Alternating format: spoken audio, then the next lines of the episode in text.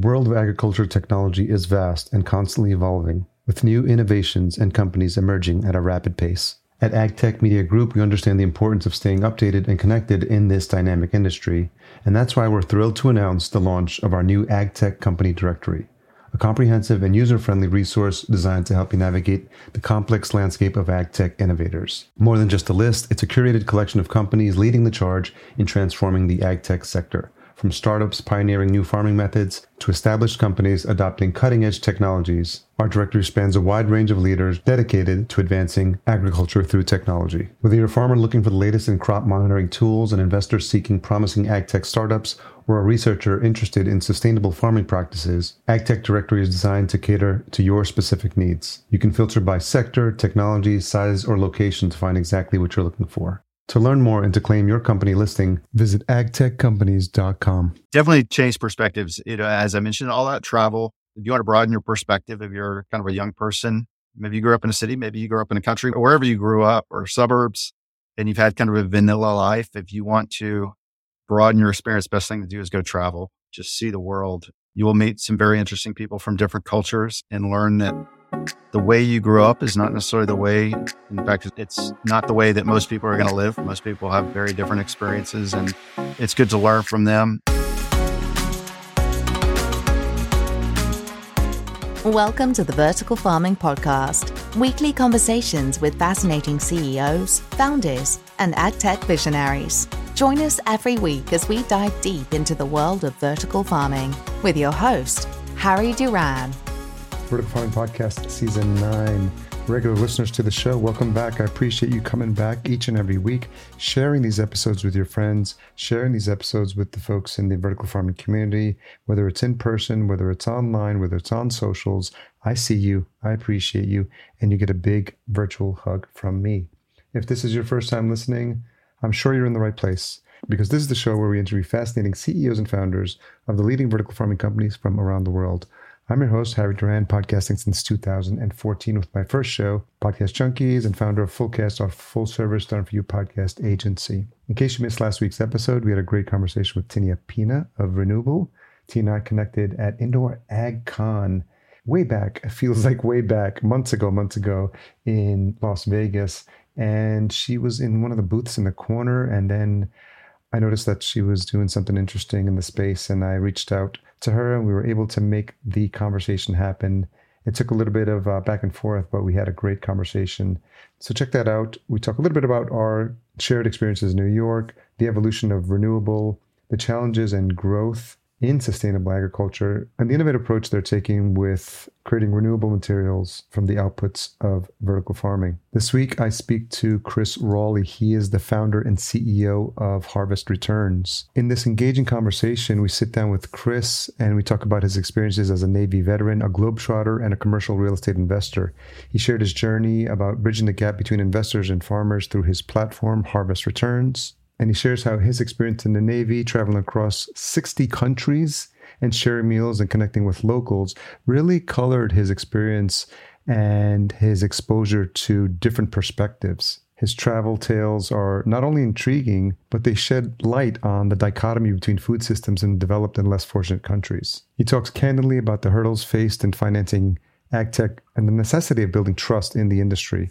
With the team at Harvest Returns, Chris has developed different financing structures and also stresses the importance of building relationships, which is something that he learned from his travels. Chris also emphasizes the importance of sustainability, risk management, and investor education in farming. Lots of takeaways from this. If you have been considering financing for a project or in the middle of financing or have gone through the process yourself, I know there's going to be a lot of interesting takeaways and you're going to learn a lot about Chris's experience going through it himself. I'd be remiss if I didn't give a special shout out to the team at Vertifarm, who is a great host for me this past week in Dortmund, Germany. Had a long day, long trip, both ways traveling out there, but it was well worth it. I got to connect with the team there, past guests, made some amazing new connections, and you'll be hearing more of those, at least five or six more queued up brand new CEOs that I met there. And just seeing all the innovation that's happening in this space it's really insightful for me. And even better than that, I got to spend some quality time with some folks there. We went out to dinner. We went out for a couple of events, got to see a local football game. And yes, I mean European football, not American football. and it was fun to really go deep as opposed to wide and shallow sometimes with these conferences and these events. Narrow and deep has been a bit more of my focus and something I'm appreciative of. So, shout out to all the new folks I met at the conference, new relationships built, new partnerships formed, and deepening relationships that were already strong but are getting stronger. So I highly encourage you check out a future indoor farming event. I think that may be it for me this year, but I'll definitely be queuing up my calendar for Indoor AgCon next year, which looks like it will be February in Las Vegas. But if anything comes up before then, then of course you'll be the first to know. If you're enjoying this episode or past episodes, please leave us a rating and a review at ratethispodcast.com forward slash VFP. Nothing makes me more happy, I'm telling you this, than to read these out on a future episode. So if you've been listening and you've been holding off, I'm talking to you, listener, then ratethispodcast.com forward slash VFP is where you should be next. You can actually pause this and go do that now. I'd love that. Remember, you don't need a notepad as you're listening to this because these episodes are full of great takeaways. I want you to focus all your energy on this conversation. Rest assured, you can always visit verticalfarmingpodcast.com to read the full show notes for each episode, which includes all guest links as well. Okay, let's jump into this uninterrupted conversation with Chris. But before we do, a few words from the amazing partners that support this show. This episode is brought to you by Horti Agri Next, November 20th to the 22nd.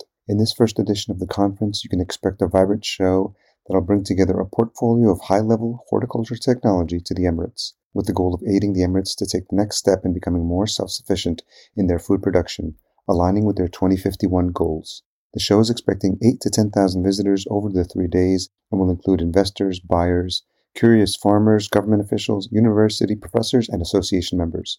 Booths are still available and exhibitors are welcome. Partners for the conference include the Abu Dhabi Agriculture and Food Safety Authority, Dutch Greenhouse Delta, and Wageningen University, which will provide a wealth of knowledge and insight. Sessions will include a mix of Emirati and Dutch speakers and will highlight how these different worlds will come together in partnership. Based in Abu Dhabi, the agricultural hub of the UAE, the government's involvement will ensure that companies interested in partnering with the Emirates receive their full support. Co-located with VIV MEA 2023, the premier show in livestock production and animal husbandry, this week will provide a comprehensive look at the entire ag industry supply chain, both vertically and horizontally. If you're considering container farming, then look no further than Farm Anywhere. Astute listeners will recognize the name from my conversation on episode 99 with Gabriel Zarafanitis. Farm Anywhere is renowned for their state of the art container farms and complementary agricultural equipment, which guarantees a robust start to your indoor farming venture. Even better, Farm Anywhere is providing a discount exclusively to listeners of this show. A $5,000 reduction in delivery fees, no monthly subscription charges, and many other benefits. To take advantage of this special offer, visit farmanywhere.ag forward slash VFP. I've been excited about the work the team is doing at Farm Anywhere since my conversation with Gabriel, and this is a fantastic offer you should take advantage of if it's a fit for you. The link again, farmanywhere.ag forward slash VFP. So, Chris Rawley, founder and CEO of Harvest Returns, thank you so much for joining me on the Vertical Farming Podcast. Really happy to be here today, Harry. Thanks. So, where are you dialing in from? So we are in Fort Worth, Texas, cow town, but it's also vertical farming town because we like to invest in vertical farms. Is that uh, you born and raised there or where'd you grow up? I was born and raised in Dallas, which is just adjacent to Fort Worth. For folks that are not familiar with the area, what's the selling point or what's the highlight? What keeps you there?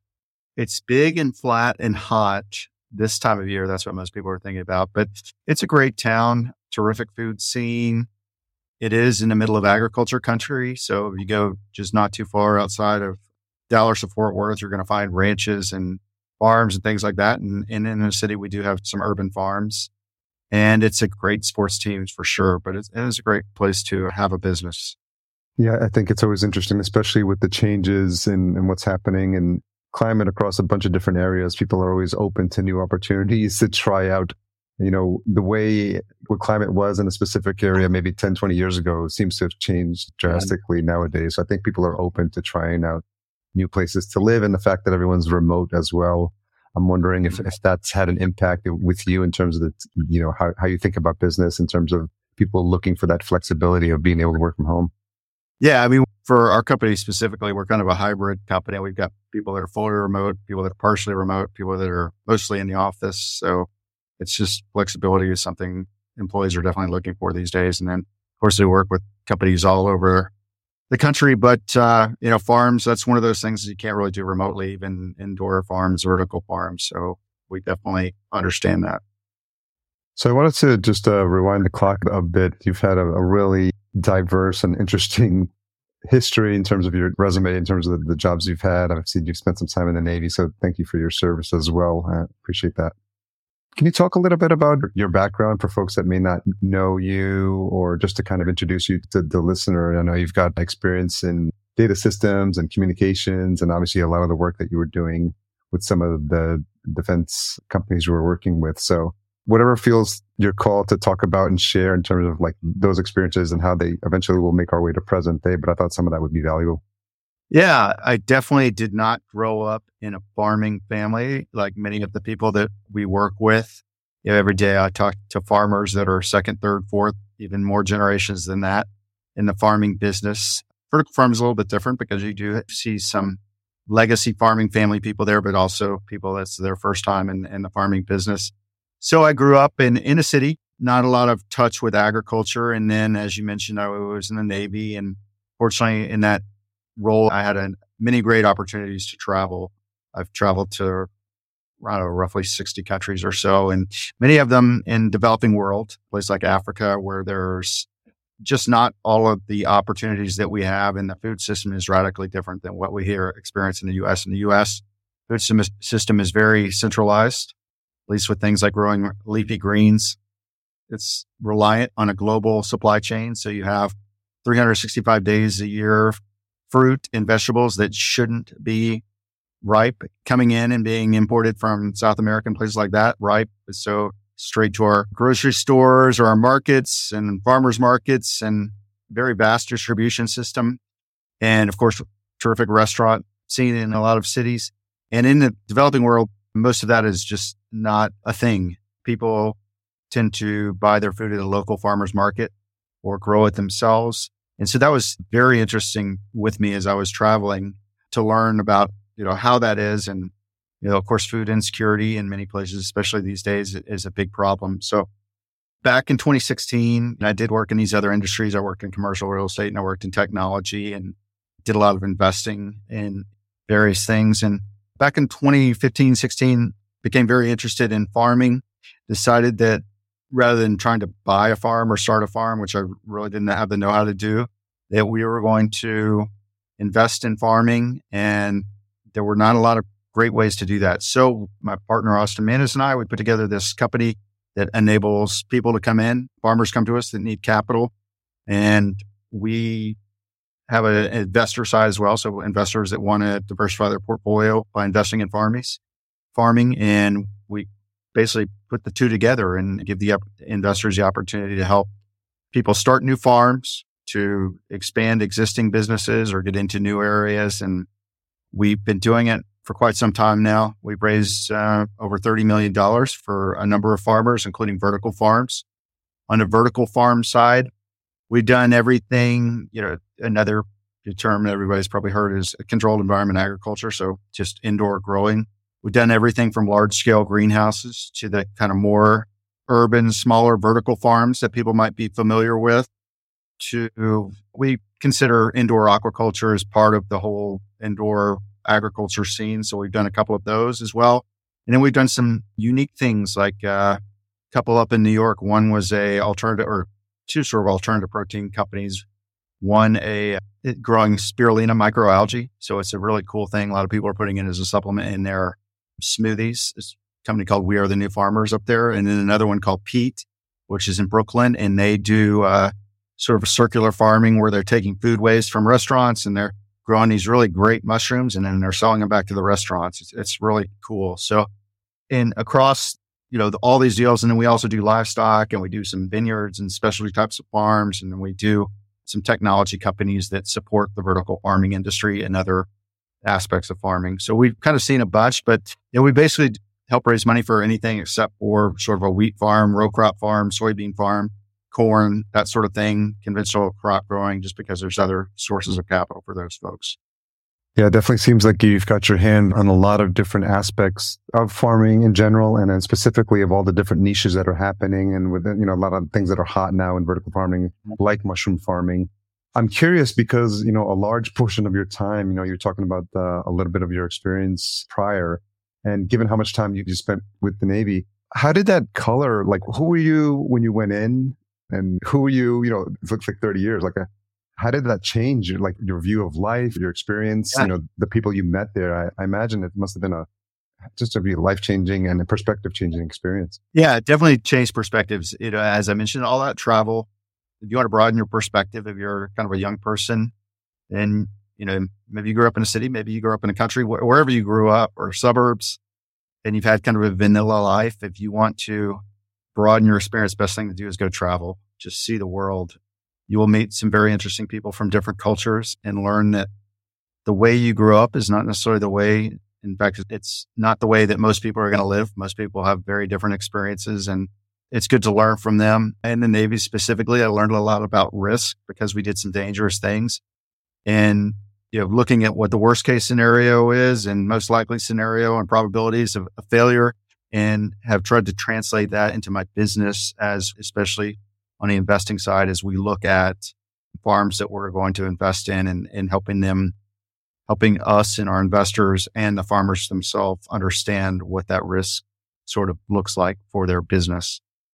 For folks who never had or, or never will have that sort of experience, is there any, I'm sure you've got dozens, if not hundreds of stories related to your time there, but is there one that maybe stands out and obviously one that you can share related to that experience? Oh, well, yeah, I don't know. Some of my best times were just, you know, the people you work with, both for me, it was in the Navy, work with some just really great people from all walks of life.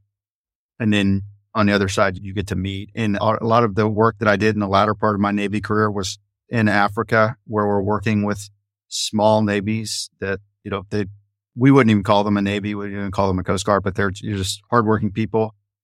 And those are probably the best memories I have of just you know seeing these foreign cultures and then interacting with them in the context of the job and sharing meals together. I can remember some great meals where we were sitting around in Africa in the middle of nowhere, essentially sitting around eating a goat and they, you know, with the head of it, those sorts of meals you see on some of these eating shows. And you kind of have to do it because that's what's culturally expected. And you know, it'd be disrespectful if you didn't. So you just kind of get through it and, you know, they crack the, the sheep's head or the goat's head and they yeah. bring out the brain. And then if you actually do it and eat it, you kind of win their respect and they're impressed yeah. with you. So you got to get over any sort of food fears you might have when you're in that setting.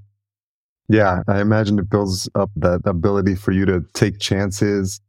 And also the, the thing that you touched upon, it's really important is like honoring their cultures and seeing the world from a different perspective and that you know a lot of times people who haven't traveled they think that the way they grew up or the way that we see things from in the US is the way everyone else should you know without taking into consideration right, right. you know what people's cultures that are probably older than the United States as well in terms of like you know traditions and how they carry things down and I think seeing that and being able to honor and respect that and then that's almost the way that you connect with people there eh, which is different. That's how you know business is done. That's how transactions are made. You know, yeah. they want to know that they can trust you and they feel that comfort level with you first. I think that's very important. Yeah, and you know that is something that's kind of universal that does tie into this business is sharing things over food and drink, right? Yeah. You know, no matter where you go in the world, that's a shared experience. It, it might look different, you know, eating in a sushi restaurant in Manhattan versus eating in a desert sitting yeah. around a, a, goat's head, but you're still doing, you know, you're still tr- sharing culture and transacting business and getting to know people and understand people better. So it's it's something that that is universal. Did you find it hard when you got back, you know, to explain to people what that's like for people that uh, will never do that at that at that level?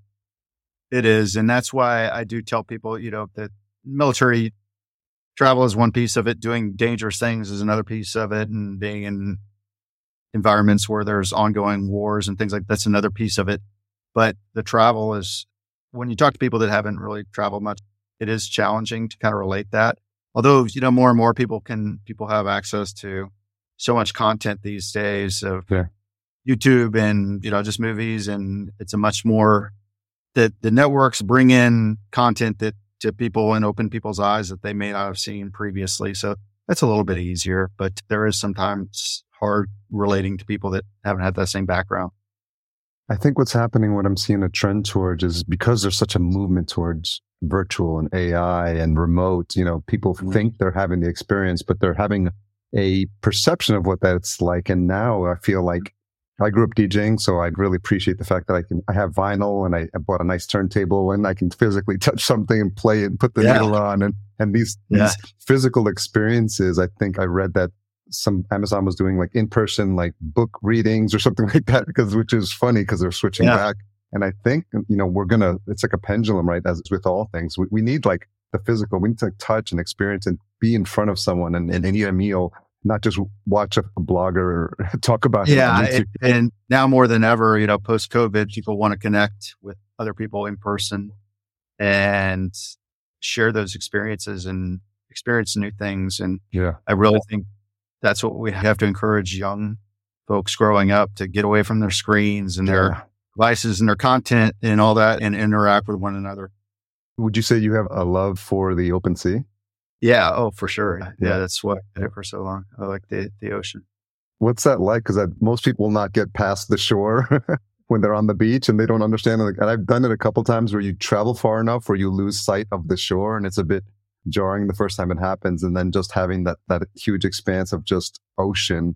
I imagine, you know, the first time it happens, it's, you know, jaw dropping, I imagine. And it must, it's something that needs to be experienced. Yeah. I mean, it puts you, your life into perspective in that we're all pretty insignificant alone. Yeah. That the, the vastness of the ocean, especially in the Pacific Ocean, where you can travel for days and days and days and not see another ship, person, whatever, you know, anything outside the lifelines of your ship.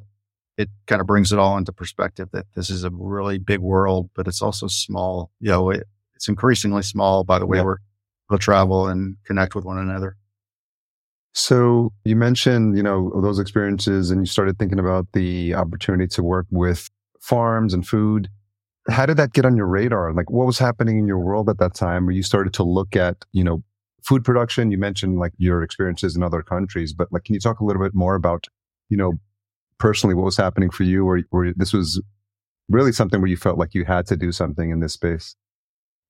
Yeah, a lot of it had to do with where I moved. So, you know, I'd lived in sort of urban areas and I'd done all this travel. And then several years ago, when I moved back to Texas from Florida, I moved out to a fairly rural area where I drove to work every day and past these large ranches. And fortunately, most of those ranches are still there, although there is some development in the past 10 years. But, you know, I saw cows and traveled not too far and saw farms of various types and, you know, started to get that combined with my overseas travels, that appreciation for farming and a different sort of lifestyle than I'd ever lived. And like I said, other than starting a farm, which I really didn't feel like I had the wherewithal to do, investing in the farm seemed like the next best thing for me.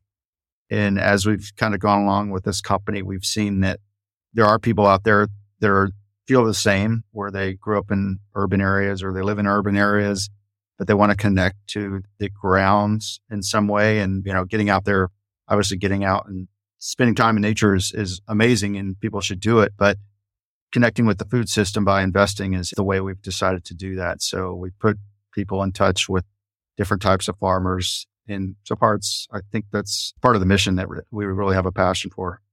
How was it going in those early days when you, you know, obviously a lot of it has to do with connections, your experience in financing other projects, maybe non-farm related, your introduction to an industry that you're new to. So, you know, having been an, I'm being an entrepreneur myself, I know that there's a lot of challenges when you're first getting started in a new space. And so what was the mindset or how did you approach that in terms of like figuring out where to make your first deal or how to have those early conversations or I imagine referrals and connections were a big part of that as well. The thing with entrepreneurship is you just, especially if you're starting in a field that's not mature. And for us, crowdfunding farms was entirely new in 2016. Nobody else was doing it. Now there's some other people that are out there doing other companies, but it was brand new and we were brand new to farming. Although my co-founder Austin he spent his summers working on farms, family farms and things like that. So he had more of a touch on that side. I had more of a touch on the investment side. And, you know, we brought those two together and thing without, especially when you're brand new starting a company, it's always like, what do I do now? What's the next step? I mean, you can think of some logical steps, but a lot of it is completely illogical. And so building your network is the best way to do that. So we started learning because we knew there was a lot to learn, especially on the, the ag side and going to conferences and obviously a lot of reading and talking to people and meeting people. And the, the first deal is always the hardest deal. And we had some stumbles and some mistakes and, you know, we still make mistakes, but fewer and fewer as we've done more iterations of, of raising capital for these farms. And it's just a matter of you've got to get out there and do it. And you can't, you've got to be sort of fearless because you, and go in knowing you're going to fail and you're going to make mistakes. And that's just part of the process. So for those early transactions or those early deals, what had been their go to for financing prior to connecting with a company like Harvest Returns? Yeah, it really depends. I mean, it took us a while to figure out our niches that I sort of described with the indoor farming or specialized livestock production, regenerative agriculture, those sorts of things. So we were kind of we were chasing the wrong things at first. We were looking at, oh, we're just going to do any kind of agriculture. Well, there's a very well established agriculture funding system, banking system, agriculture credit unions, things like that. At the same time, that system hasn't changed in about 50 years and it's only focused on supporting people doing similar types of things, large scale, conventional, chemical intensive agriculture. So if you're doing anything outside of that, those people don't know how to underwrite it. So we came out of the gates knowing that we were a little more creative than that, those types of financing and knowing that we would a little more hungry for deals. And so we began competing or uh, developing some creative financing structures, both on the debt side with loans and on the equity side with bringing outside investors. And it's proven to be a successful model thus far because the one thing those farmers as they come to us are looking for is flexibility. And they've been told a lot of times they've been told no just because they're doing something different. Vertical farming is a great example of that. People don't understand it. We've started to build some expertise in it. So we know what in not only what investors like, but what is likely to succeed from a, a business model or likely not succeed from a business model. So, and because we've made some mistakes and we've seen companies do well and companies struggle and we have a little better idea and we've decided, you know, way over the past six, seven years, we've built up the, a level of expertise that makes us more comfortable with working with these farmers and hopefully makes them more comfortable working with us versus just going to a bank or small business administration or something like that. Something that uh, just came to mind as you were sharing your earlier experiences breaking bread with some of these different cultures and that being the basis for developing relationships. Did you find as you started to have conversations with farmers, you know, there's a trust factor involved, especially with banks. I imagine there's a, a long history of like farmers not trusting banks and banks, you know, not really being confident in farmers' ability to pay back loans and things like that. So, you know, there's probably a rocky relationship when it comes to, to money and farms that goes way mm-hmm. back. And so did you encounter some of that early on? And, and I imagine your experiences probably help with that. Definitely. And we still do. I mean, we, yeah. we constantly have people come to us that say they hate the, their bank, they hate bankers, they hate their bank, they hate the system. And it's understandable. The banking system is kind of because it's highly, highly regulated, a lot of bankers have to be conservative just in their DNA and they can't try anything because they're not allowed to. And that the more heavily regulated the industry gets, the worse it becomes. And right now we're kind of one of those low points in a cycle where banks just simply aren't lending. So if you're a farm, want to start a farm or want to expand your farm, there's not a lot of options for you right now, especially if you're doing something like regenerative agriculture or vertical farming. So that's good for our business. When you look at a deal, you know, part of the challenges with farms is obviously they can promise and in the beginning you're dealing with open field, right? So there's the challenges of being able to produce or, or say that you're going to be able to produce what you can do. So what were the, some of the early the needs of the first deals? What, what were they looking for? they're looking to expand operations? Is it equipment or, you know, where was the need early on? Yeah. So let's just take a vertical farm, urban farm, for example. There's a lot of different aspects to that. There's the real estate aspect where you're going to either lease a space or buy a building, repurpose a building. There's obviously the growing equipment, very specialized growing equipment. It's capital intensive. Know, some people have built their own, which is interesting. And we've seen some people do that successfully. Other people, you know, as the industry matures, there's more and more options, more and more technology available from the grow lights to the control systems to the planting mediums, vertical or horizontal or, you know, whatever you're growing and then operating costs, which is something a lot of people, when they're putting together these business plans, they don't spend a lot of, of time or thinking about. They're more interested on the growing piece, not so much the, oh gosh, I gotta, I've got to stay in business for while I build, you know, while I grow things. And so, you know, as we've kind of seen some of these, and then especially, you know, electricity is crazy and those prices, inflation has driven up those prices and input cost and all those sorts of things have to be taken into account. So we've talked to a lot of the farmers that want to get into this business or have, and you know, those early deals we did, a lot of that was kind of assumed that it would go okay and, you know, it wished away some of the problems. And now we've seen as the industry has matured a little bit, you know, both on large scale growers and small scale growers, that there are some challenges, real challenges. And, but we're still very, very bullish on the, this sector and we're, you know, want to continue to help people invest in it. What were some of the differences you saw as you started to move into transactions that were more vertical farming based as opposed to what you would, were, were had been doing up to that point in like open field farming? Yeah, it was under going back to risk and understanding risk is people just didn't understand the risk vertical farming that there are significant risks. You can have diseases. We had one of our vertical farmers lose an entire basil crop and cause some challenges. We had other people assume it's going to be easy.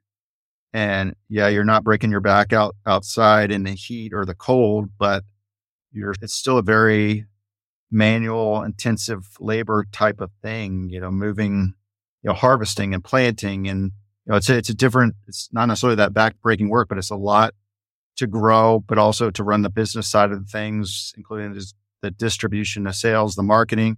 Maybe the hard part is standing out at a farmer's market all day on a Saturday you know, trying to sell what you've grown or, you know, hustling to make deliveries or, you know, selling to restaurants and sending your sample around to restaurants, however you're distributing for say a small scale vertical farm. So people sort of these early deals and even sometimes today we see it, people just don't think about what is the execution of this, uh, this business look like? Because you can grow, you can set up a business and you can grow and you can maybe sell a little bit, but there's a fine line between having an expensive hobby and having a business that can grow and make money for people involved. And on our side, it's even, there's even more challenges because you've got investors that you have to provide a return to. And so that's another you know, thing that people just don't necessarily think about when they're, they have this sort of dream of, I'm going to start a vertical farm. There's a lot involved with doing that. I think what we've seen, obviously, with some of the closings, restructurings, bankruptcy filings of recent news, and you know, we're seeing more of that than ever, and everyone's calling it the trough of disillusionment that we're in now when it comes to, to CEA or specifically vertical farms. And I think a lot of what we're seeing is people were felt that they were a technology company as opposed to being without having any experience in farming, and and I think you know we're seeing how that pl- has played out. I imagine, you know, given your all your, your life experiences, you've you started you've become a pretty good judge of people and and you know, you can tell, you know, who's in it mm-hmm. for real and who's not. So yeah. what are some of the common traits when you're seeing and you've had, you know, so many conversations with people and you've started and you've decided who you want to work with? What are some common traits of, of in, in, those people where you, you can see that they, they do have a chance for success? Yeah, I mean, just an hour ago, I had a call with a vertical farming company that started out on the technology side and they had to prove, you know, you develop the technology, but you've got to prove it works. So you have to be a farmer too, or do some pilot programs. And now they want, well, they were sort of the farming, they want to do farming and then they were technology. Now they're pivoting to selling the technology, licensing the technology. So there's a lot of not sure people or a lot of companies right now, they're not sure which direction they're going to go. So they started out as a technology farming company, hoping that they could do it all. Well, the two are very distinct. You know, growing a tech company requires generally fast growth, high levels of investment. Sooner or later, you do have to provide a product that you can sell for a profit. Whereas a farming company has to start out making profits from the get go, or else they're not going to be in business very long. And so those two dynamics work against one another if you're trying to the AeroFarms and the Plenties and all these companies, App AppHarvest that we've seen sort of trying to do both things. So now we're seeing more of a you know, differentiation in the industry where you're either farmer or you're a tech provider. And that's a good thing. We've, the companies that we've worked for that we've helped thus far, although some of them have done some of their own technology, they're primarily farming production farms. So they went in, they acquired or leased or bought or whatever somebody else's technology and put it to work. In some cases, they've, you know, kind of hand created their own, built their own, you know, a lot of PVC pipes and growing trays and all that sort of thing. And that's okay model, but the, the business is still very much dynamic, this sector. And, yeah, we want to fight. Some people know the story of Ray Kroc, you know, and McDonald's and how he created this whole fast food industry. Essentially, it was a crazy idea back when he did it. And we're looking for the Ray Kroc of the kind of small urban farm where somebody figures out how to do it profitability and then can scale it. Because if you want to scale a vertical farm or especially an urban farm, it's going to have to be, I don't think it's going to be the way the, the big, some of these companies that we just mentioned did it. I think it's going to be small farm makes a profit and replicates it over and over and over again. So that's who we're looking for. We've invested in some of those. Some of them are kind of trudging along not really going gangbusters, but you know, either somebody in our current portfolio, they might have that breakout moment or somebody new might come to us and we'll invest and they, they really figure out how to do it right. And you know, the other thing I would mention about vertical farming is it is very much regional. A lot of these technology companies were trying to create a one size fits all sort of business model of technology, but that's just not the way it's like any other farming. You know, a lot of it is very much location based. I mean, now you don't have, you don't necessarily have drought or weather, but you have, you know, labor costs vary from uh, an urban area to a suburban area in some regions. Weather, although there's a controlled environment, weather is huge because if you have to pay massive heating costs or have some sort of massive heating system for your vertical farm in the winter, that's going to be a lot different where the farmers down here in Texas, where the summers are, it's 109 out, like it is today. And they have to cool this and control the humidity. And that takes and run their grow lights. And that takes a lot of electricity. So all those factors need to be taken into play. And if you're starting up a farm and you just think, oh, I'm going to, I went up and visited this farm in New York and I'm going to put it down in Alabama, that's probably not going to do well for you without taking those, you know, environmental factors and cost factors into consideration.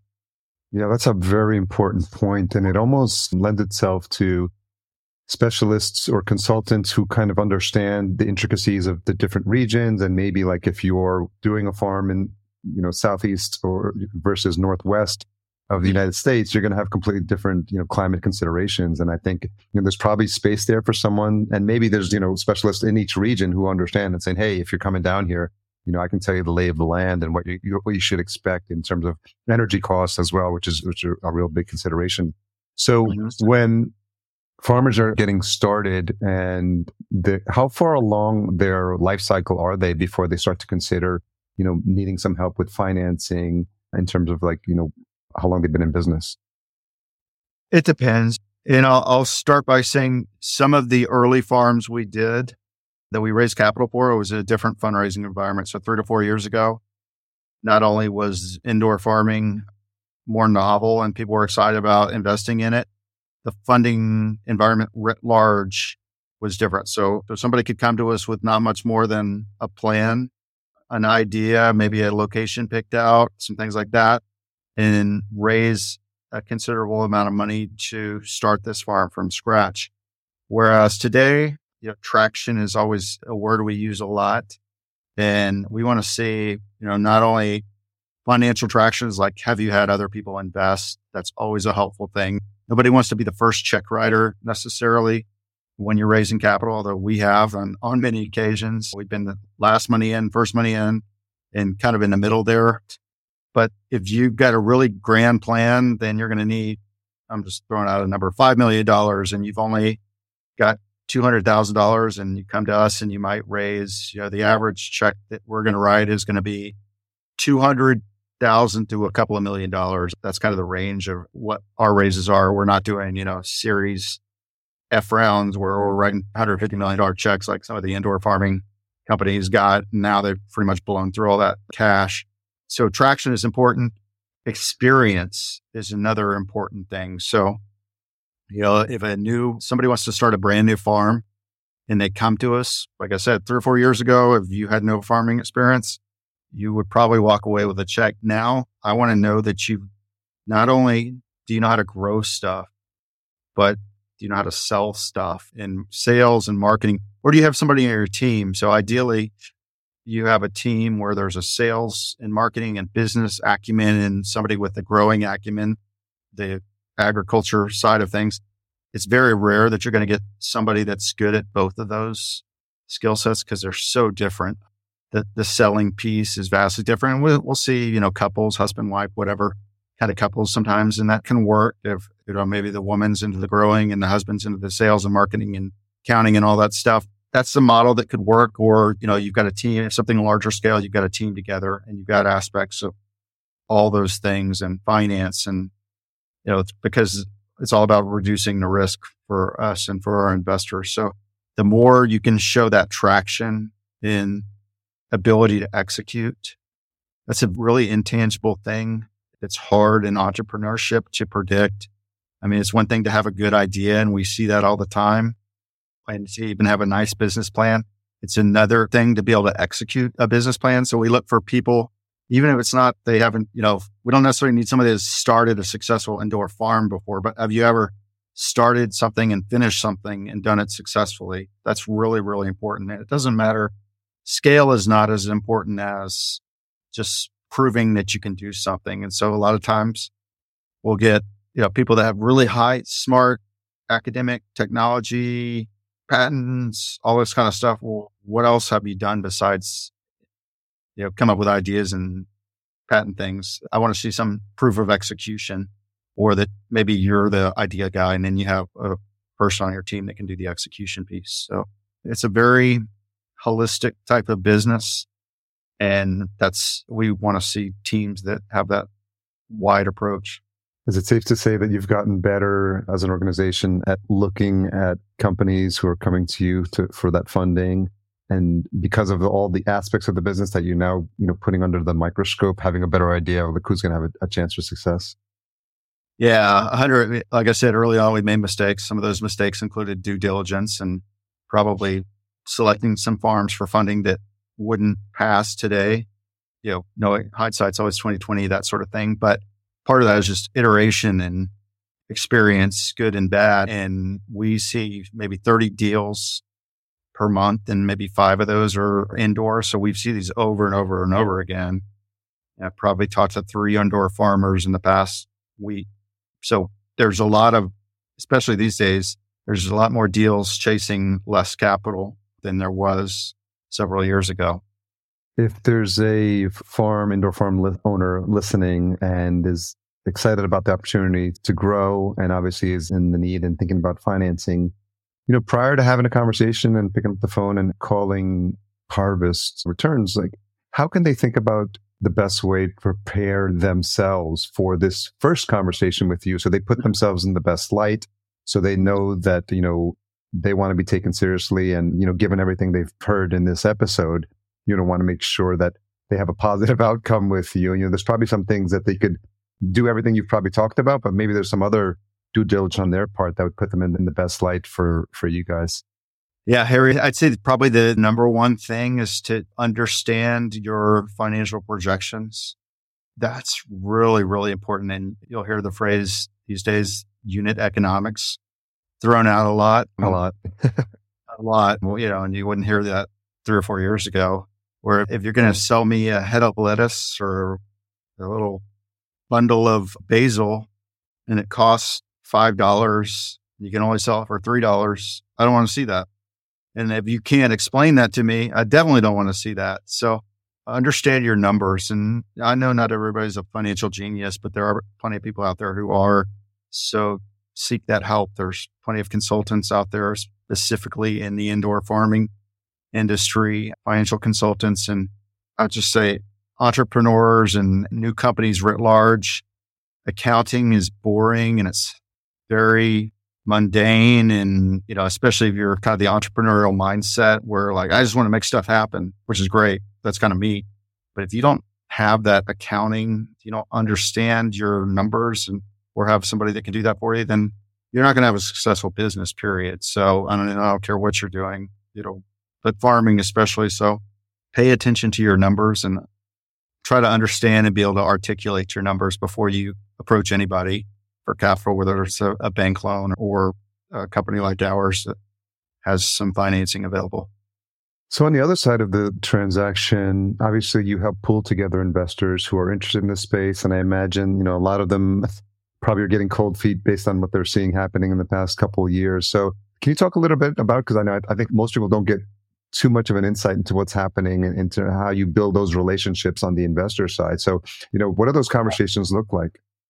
Yeah. So we have a pool that we've grown slowly and surely of 14,000 investors. And that's, those are all people that have signed up for our platform that are interested in investing in some aspect of agriculture. And if they vary widely, you know, they're all have some means because our minimum investment is five, ten thousand dollars, but in many cases it's higher. And so they've got some financial savvy. They've got most of them are accredited investors, which there's a definition of what that means. It's just high net worth or high income earners. And they all have some interest in agriculture and that interest varies significantly across individual investors. So some, we have people that only want to do livestock because they come from a, you know, that sort of background or they like that industry. We have complete opposite. We have some investors who are vegans and they will only do veganic investments and that's just a thing. And then there's kind of in the middle, you know, people that we personally have a, you know, as a company, we have a sustain, a bias towards sustainability. We have a bias towards doing things that make sense for the environment, whether that's the climate, biodiversity, watersheds.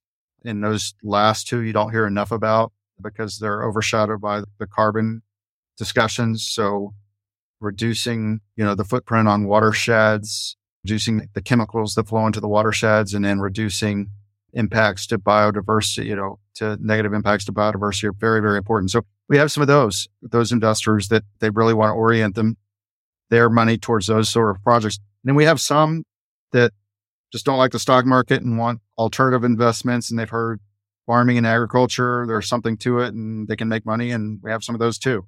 And some, you know, Venn diagram of overlap of those sort of things. So we love talking to our farmers, but we like to hear from our investors and hear what they're interested in. And the primary way we do that is to see what they actually invest in when we put up in front of them on a platform. You know, our typical raise, we gather these small checks of five, ten, twenty-five thousand dollars, and we put them all together, and then we'll write a significantly larger check, thirty to forty investors represented in an LLC, and then we invest in a farm or we loan money to the farm or whatever the case may be.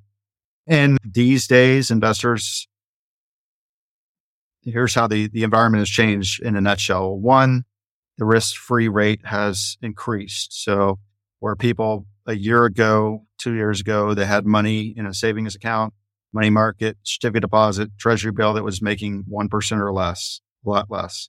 Now they can just put their money and get guaranteed 5% returns in one of those vehicles. So if you come to me and say, Hey, we're going to get a 6% return in my investing in my vertical farm, that's just not going to do it because there's this level of risk. So we're going to need to see a higher return. We're going to need to see you know, the financial projections that are going to get you that return and all these other things, risk mitigation that I've talked about and the ability to execute. So the bar is a lot higher now, unfortunately, for companies raising capital than it was just a few years ago because investors don't want to lose money. They're trusting their money, hard earned money to an entrepreneur and they want to see that that entrepreneur that she knows what she's doing or that he's not just going to run away with the money and the, you know there's obviously a difference in fraud and poor execution but that poor execution is, and we've got ways that we do the due diligence to prevent the fraud most of the time, but that poor execution is can lead to bad results. So I imagine there's ways for folks who are interested in becoming an investor and who have specific needs and, and interests. You mentioned, you know, veganism, interest in regenerative agriculture, you know, obviously are concerned with all the chemicals that are being used in the growth of these traditional crops. They can schedule some time with you or there's probably information on the site to kind of narrow down and see where there's opportunities and projects they could invest in that speaks to what they're passionate about. Yeah, for sure. I mean, we've, you know, part of this, many investors, they've never invested in agriculture before. So our platform is the first opportunity they, they've had to do it. So we try to, education is a big part of what we do. And we get a lot of content out there, blogs and videos. And, you know, I go on some podcasts like this to kind of help educate people on both sides of, of the business. But of course, I'll get on a Zoom one on one or a phone call one on one with any investor that wants to talk to us. We provide webinars. So every time a deal comes up, we'll do a webinar and that'll be an opportunity for the, the farmer, the business person is to speak directly to the investors and take their Q and A so they can better understand the farm before they invest. Of course, investors want to visit the farms before or after the investment. They can do that. That's kind of you work with us, you have to be open to having investors come visit your facility. Can't be anything super secret that you don't want to share with people. Yeah, believe me, we've seen some of that.